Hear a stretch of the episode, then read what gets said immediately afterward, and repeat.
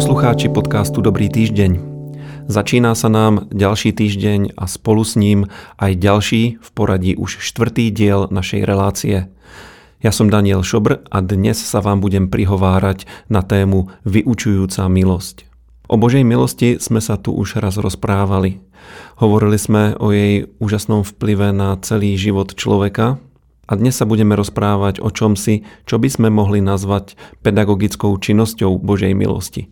Prečítame si jednu pasáž z epištoly Týtovi, druhú kapitolu, 11. až 14. verš. Zjavila sa totiž Božia milosť, prinášajúca spásu všetkým ľuďom, ktorá nás vychováva, aby sme sa zriekli bezbožnosti a svetských žiadostí a žili v terajšom veku rozvážne, spravodlivo a nábožne a očakávali blahoslavené splnenie nádeje a príchod slávy veľkého Boha a nášho spasiteľa Ježiša Krista.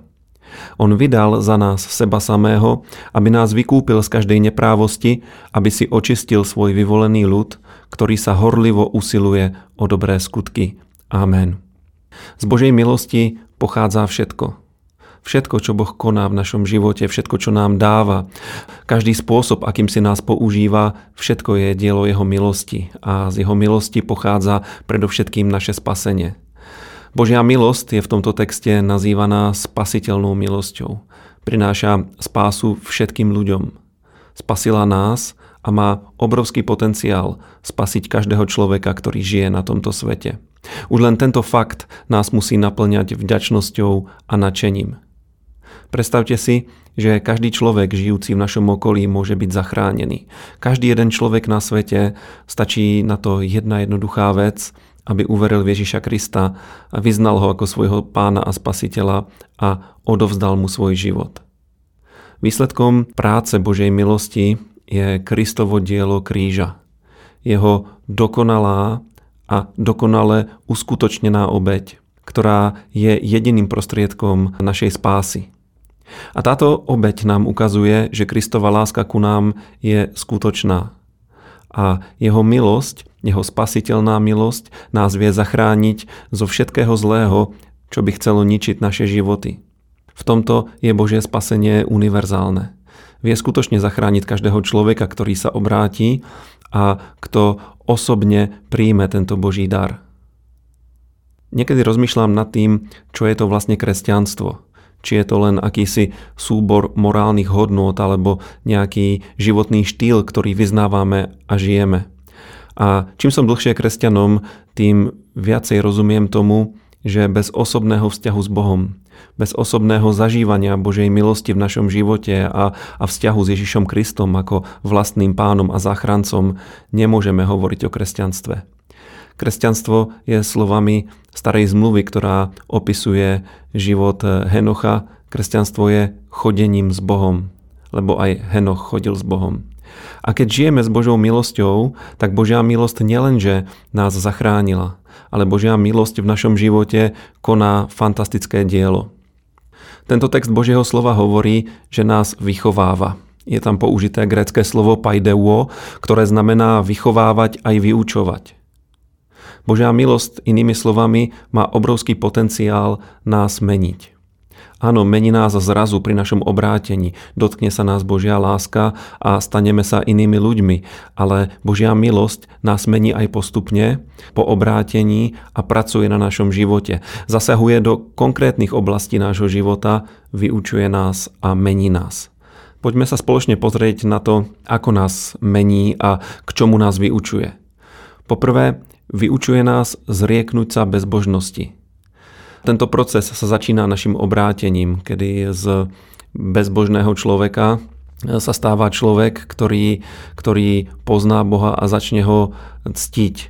Keďže nás vyučuje zrieknúť sa bezbožnosti, tak sa poďme pozrieť na to, čo toto slovo znamená. V originálnom texte je použitý výraz arneomai a znamená to niečo veľmi silné. Znamená to zaprieť niečo, odmietnúť niečo alebo to poprieť. To znamená, že našu bezbožnosť, náš život bez Boha musíme úplne jednoznačne odmietnúť. Ide o naprosto jednoznačný postoj. Obrátenie kresťana neprebieha na 60-70%, prebehne na 100% alebo neprebehne vôbec. A od čoho sa odvraciame? Odvraciame sa od bezbožnosti, to je opäť grécky výraz asebeja, ktorý znamená chýbajúca úcta k Bohu.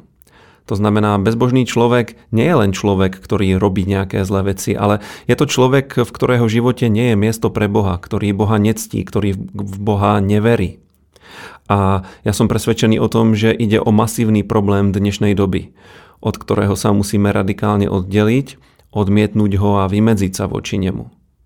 Jednoducho, Boh je Boh je živý, Boh je mocný, Boha treba ctiť, Boha treba nasledovať, s Bohom treba rátať v našom živote a všetko, čo je v našom živote, treba Božej existencii, jeho slovu a jeho nárokom na náš život prispôsobiť. A práve toto v nás vykonáva Božia milosť, ktorá nás ťahá bližšie a bližšie k Bohu, viac a viac do vzťahu s ním.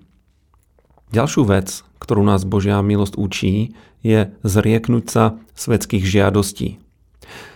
Neznamená to, že nebudeme žiť v tomto svete, ale znamená to, že milosť v našich životoch správnym spôsobom nastaví naše priority. Je dôležité, čo pre nás znamená svet a čo Božie kráľovstvo. A miera týchto našich preferencií je tiež veľmi dôležitá. A to, aby Božie kráľovstvo bolo na vrchole nášho hodnotového rebríčka, tak o to sa stará Božia milosť lebo poznávame jeho milosť, poznávame jeho dobrotu a vidíme, aký dôležitý on pre nás je. A ja som presvedčený o tom, že týmto veciam nás dokáže naučiť len a len Božia milosť. Lebo ak sa o to snažíme sami, ak sa sami snažíme byť zbožní, ak sa sami snažíme byť horliví, veľmi ľahko spadneme do nejakého zákonníctva a do tvrdosti. Ale ak poznávame Božiu milosť, poznávame Jeho lásku a zalúbíme sa do pána, náš život sa veľmi rýchlo zmení a veľmi prirodzeným spôsobom my si uvedomíme, že svetské žiadosti a všetko, čo je s nimi spojené, vôbec nie je užitočné a osožné pre našu dušu a ten, kto dokáže našu dušu nasítiť a dať zmysel nášmu životu je Pán a preto celkom prirodzene ho budeme milovať a následovať. Vďaka Božej milosti. Ďalšou vecou, ktorú nás Božia milosť učí, je, že nás učí žiť v terajšom veku. E, mnohí kresťania nevedia, ako fungovať vo svete a často sa nachytajú na rôzne diablové pasce alebo podľahnú rôznym zlým trendom súčasnej doby. Učí nás žiť rozvážne, to znamená nejednať zbrklo, nejednať púdovo, ale rozmýšľať o veciach a ich význame, predovšetkým duchovnom význame a táto rozvážnosť, do ktorej nás Božia milosť vedie, nám bráni v tom, aby sme sa nechali akokoľvek, akýmkoľvek zmanipulovať. Ďalej nás učí žiť spravodlivo. Inými slovami, Božia milosť nás učí konať to, čo je správne. Prijali sme Kristovú spravodlivosť. Viete, že Božie slovo hovorí, že toho, ktorý nepoznal hriech, Boh učinil za nás hriechom, aby sme sa my stali Božou spravodlivosťou v ňom. Takže milosť nás učí žiť spravodlivo. A ďalšia vec, ktorá je tu zmienená, je, že Božia milosť nás vyučuje žiť nábožne. Je to možno taký sprofanovaný výraz, ja by som skôr povedal, že zbožne. V každom prípade Božia milosť nás vyučuje tomu, že potrebujeme mať vzťah s Bohom. Boh, Otec, jeho syn, Pán Ježiš Kristus aj Svetý Duch musia mať v našich životoch pevne dané miesto. Potrebujeme hľadať Božiu prítomnosť, potrebujeme sa modliť a potrebujeme si uvedomiť, že kresťanstvo nie je len akýsi doplnok k modernému životnému štýlu. Kresťanský život je život na 100%. Je to služba živému Bohu a vzťah s ním. A ďalej tu čítame, že Božia milosť nás posilňuje v tom, aby sme si uvedomovali, akú obrovskú nádej máme.